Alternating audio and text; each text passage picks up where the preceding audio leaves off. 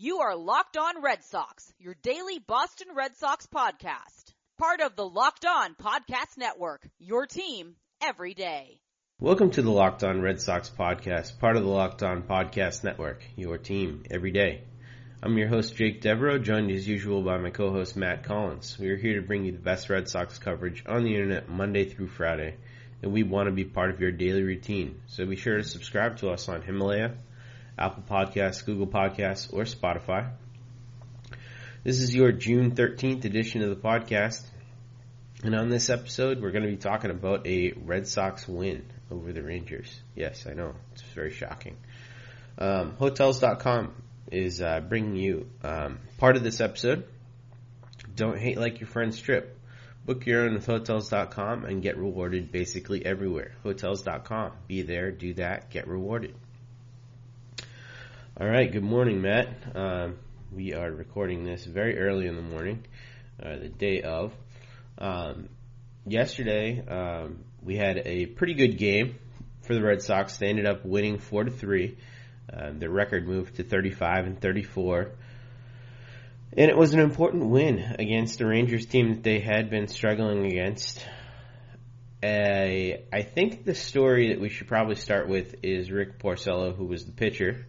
Um, Rick Porcello did struggle a little bit early in the game. Pence doubled um, in two runs at the beginning of the game to give them a 2 nothing lead in the first. But after that, um, Porcello really, really settled in and ended up retiring 15 guys in a row um, and looked really good doing it. Yeah, I mean, it looked like um, in that first inning. I mean, first it looked like he was going to roll. He got first two outs, and then um, Elvis Andrus was the third batter. He got to 0-2, and then they went single, ground rule double, regular double, they scored the two runs, like you said, and it kind of felt like, well, this is going to be one of those days the offense is going to have to score a bunch of runs if they're going to win. But then, uh, yeah, I mean, Porcello really turned it around. Um, his breaking ball and his two seam fastball, I mean, he was commanding everything. Um, from the second, the second, third, fourth, and fifth innings. Um, his command was impeccable. And I mean, that's what we need from Porcello every time. Um, obviously he's not, he's, his stuff has gotten better over his career. It's not like bad stuff, but it's not, he's not overpowering. He needs to live on the edges of the zone. That's what he was doing. Um, and I mean, I think the most important, impressive thing here is that he didn't allow a home run, which is very rare for Porcello. He's generally good for at least one home run every outing. So I mean, I think that kind of shows where his command was that everything stayed in the park for this game. Yeah, that two seam was particularly impressive.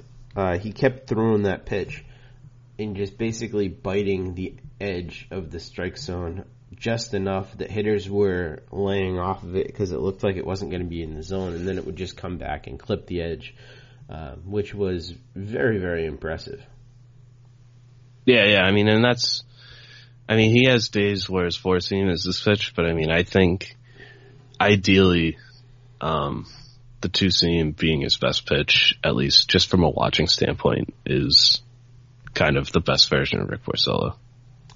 Yeah, yeah, I would agree with that. Uh, Rick went 6.2 innings, uh, only allowed five hits, uh, the two earned runs that we mentioned, six strikeouts, no walks, um, zero home runs, as Matt said, threw 101 pitches. Um, definitely one of the better one of the better outings I've seen from him uh, this this year, I think. And then he was replaced by Brandon Workman for 1.1 innings. Brandon Workman came in, did a good job, um, allowed one run, but um, it was a Vazquez error involved in that. Yeah, I mean, it was. I Workman came in in the seventh um, after Porcello had given up a single, and then um, he got a big strikeout there to end that inning. He wasn't as good in that second inning, but uh, I mean, he hit Shin, Choo. I can never say his name. Shin-Soo Choo. Um, when he was trying to bunt, and then yeah, like you said, Vazquez made the error. DeShields is trying to bunt, bunt Choo over, and Vazquez's throw just sailed away on him. Um, so that put a couple guys in scoring position with just one out.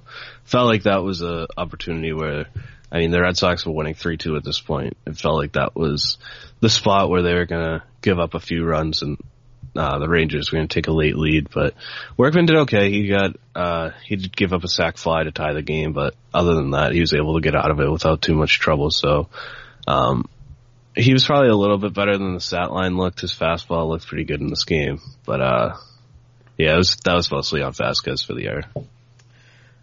Everybody hits Choo. Everybody hits Choo. Yeah, did you know that Choo is the most hit player in Major League Baseball?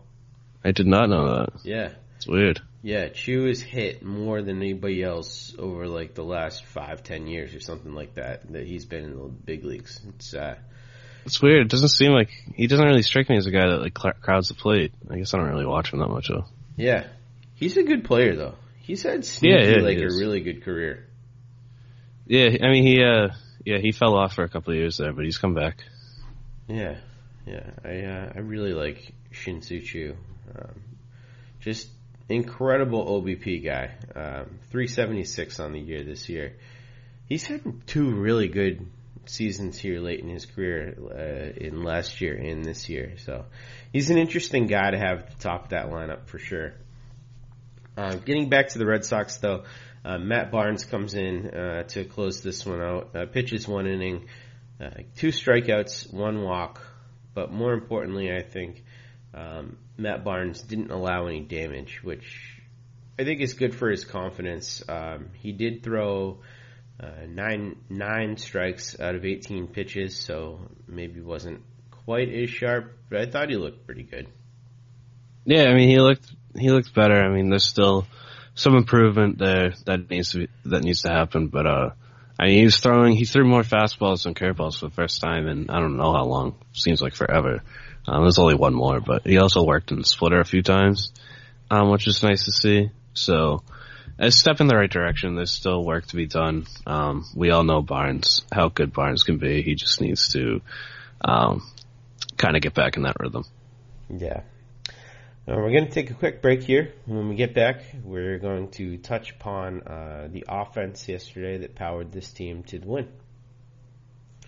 All right, welcome back to the show for the second segment. Um, on the offensive side of things, it was it was Devers who kind of got things going in the beginning of the game. Um, Devers singles to center, Benintendi scores. Um, but I think the big story is Benintendi's big game. Uh, Benintendi had three hits today, uh, two RBIs, and uh, more importantly, I think was was involved in pretty much every big offensive play except for the end of the game. Yeah, I mean he was he was the force um, early in the game. I mean, like we said, the Rangers did go up two nothing in the first, and it felt like the Red Sox were going to have to answer back quickly.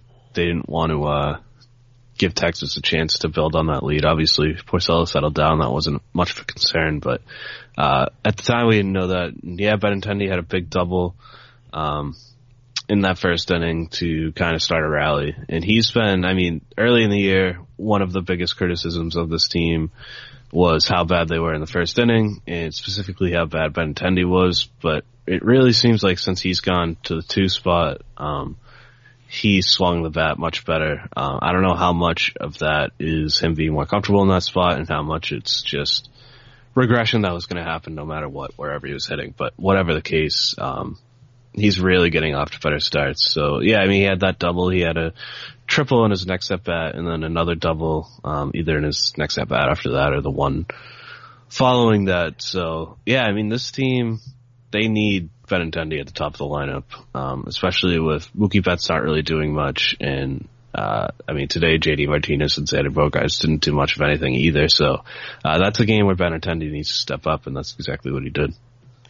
Yeah, yeah. The the team certainly needs him to be that key offensive cog if they're going to want to get where they they need to go. Um, bottom of the ninth is where the team won the game, and it was kind of an interesting sequence. So I'll break it down for everybody who you know maybe didn't get a chance to watch this one because the earlier start here. But Vazquez hits a ground rule double deep center. Um, Marco Hernandez comes in to run for Vazquez. And then we have Jackie Bradley Jr. single to center. Uh, Marco Hernandez makes his way over to third. Then Chavis draws a walk. And then Betts walks.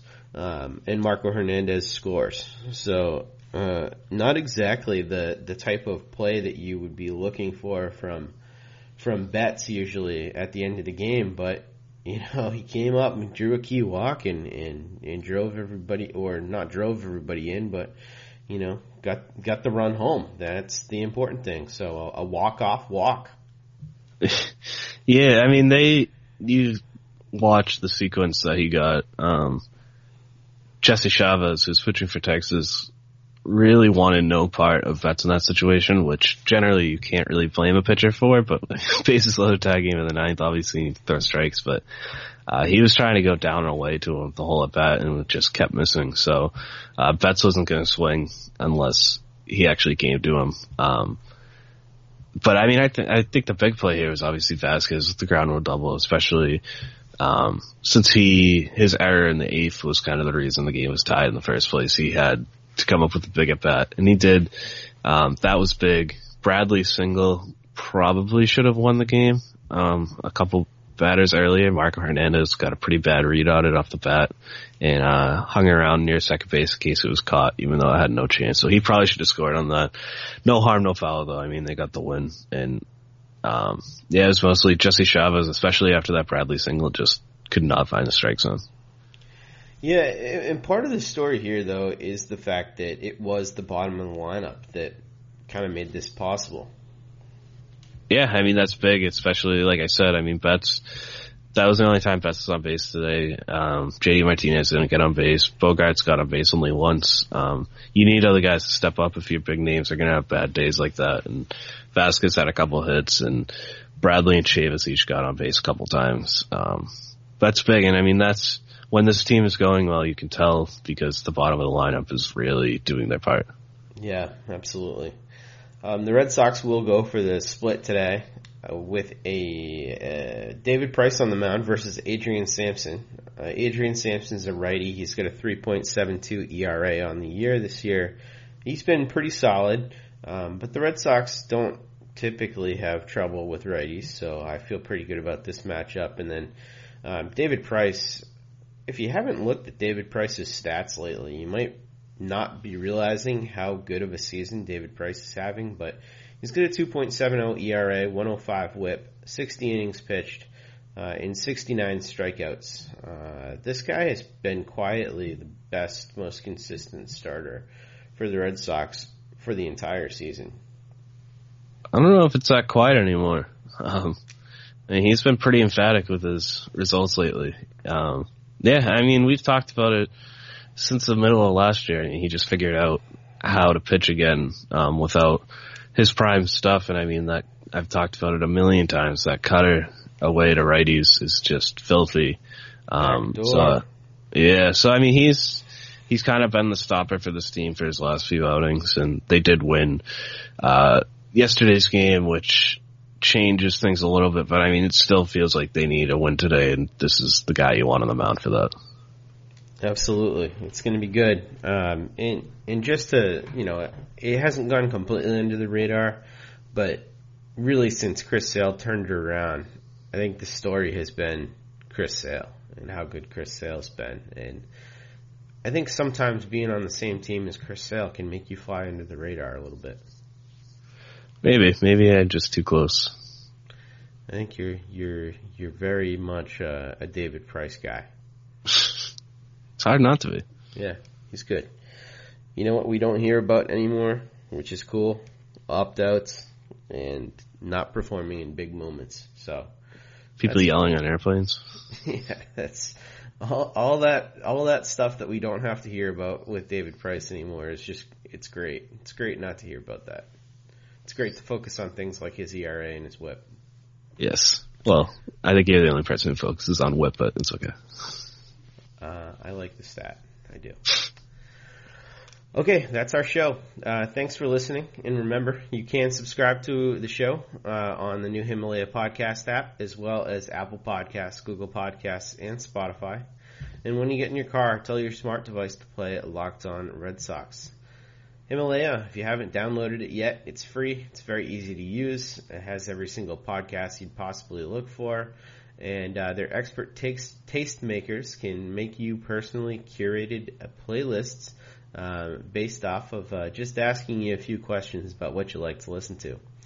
Um, you can also make shareable episodic playlists where uh, listeners can build podcasts, uh, lists of podcasts by episode, and then share them with your friends. So you can maybe build a Red Sox one and include this podcast in it. Uh, if you like the show, please go on and rate and review us, and uh, follow us on Twitter. You can follow the Locked On Red Sox account at LO underscore Red Sox. You can follow Matt at Matt R.Y. Collins, and you can follow me at, at Def Jake. You can ask us questions and interact with us there. Um, lastly, urge other Red Sox fans to subscribe to the show. Fans of the league as a whole, please tune into Locked On MLB to get an overview of what's happening in the league in just 15 minutes. So thank you so much, and we'll be with you for your Friday edition of the show tomorrow.